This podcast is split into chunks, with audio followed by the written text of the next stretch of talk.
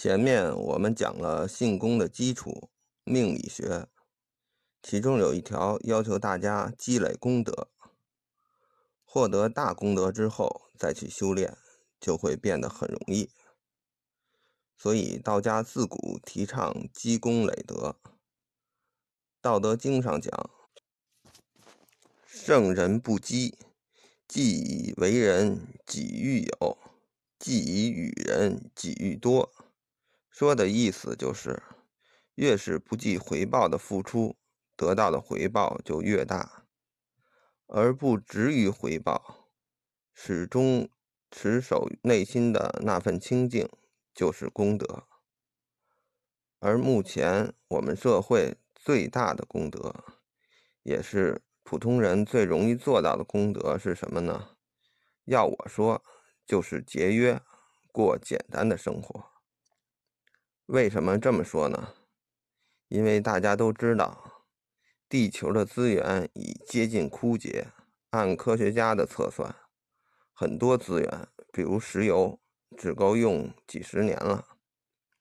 也就是说，几十年后，很多人会面临无资源可用的尴尬，也极大的压缩了人类生存的空间和时间。另外，由于人类这几百年工业化的浪费，碳排放严重超标，地球变暖问题越来越严重，已经比资源枯竭问题更加急迫。日益增多的台风、地震、山火、病毒、海平面上升等问题，都直接影响着大家的生活，也造成了大量的死亡。这些呢，都与此有很直接的关系。这些问题给人类带来了多少危害，死了多少人，我在这里就不细说了。每天新闻头条、新闻头版基本都在报道。因此，以上两个问题必须解决，不解决，人类就面临着灭灭亡。而解决他们最直接、最现实、最有效的方法，就是大家提倡节约精神，大家都开始过简单的生活，降低碳排放。而目前国家也在积极做以上工作，比如最近出的垃圾分类这个政策，就是为了节约、有效的利用资源。降低碳排放非常有效的手段，因此，我们作为道家内丹养生的修炼人士，更应该配合国家的工作。其实，道家自古就提倡节俭。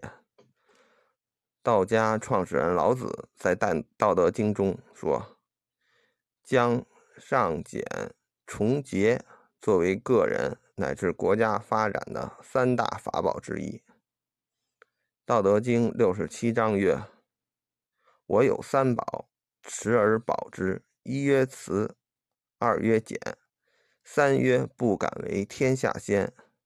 慈故能勇，俭故能广，不敢为天下先，故能成器长。”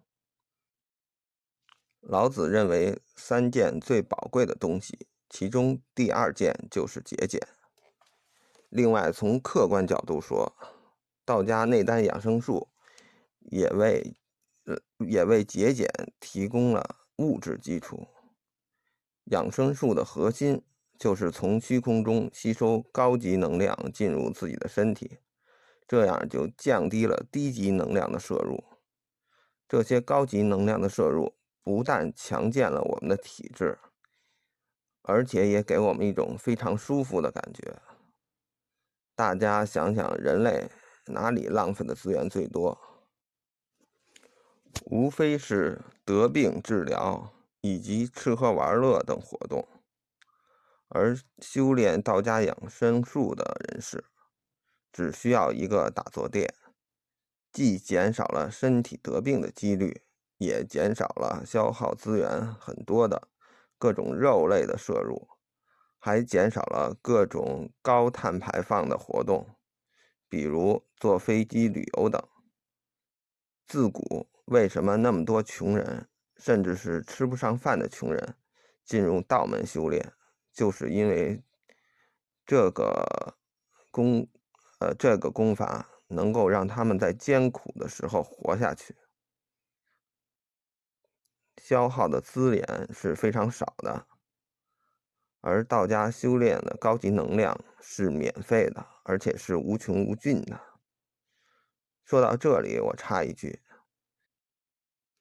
呃，现在很多科学家不是急于找可再生、绿色环保的能源吗？其他，其实道家祖师早就给我们找到了。按照道家祖师的说法，就叫做先天元气。按照现代科学的说法，是否能定义为暗能量的一种？而道家养生术是否开创了科学界利用暗能量的先河？由于我不是研究物理的，也没有什么实验室去做实验，就不能肯定了，只能让有心有力的科学家去证明。为什么说节点是最大的功德？实际上也是因为它是直接救人性命的手段。因为现代社会，金钱成为衡量财富的主要手段，给了全人类造成了一种幻觉，大家觉都觉得我挣了很多钱就可以吃喝玩乐、肆意消费。其实，金钱只是。你代表能够控制多少地球资源？你浪费的越多，也就是消耗的资源越多。而这些资源很多都是不可再生的。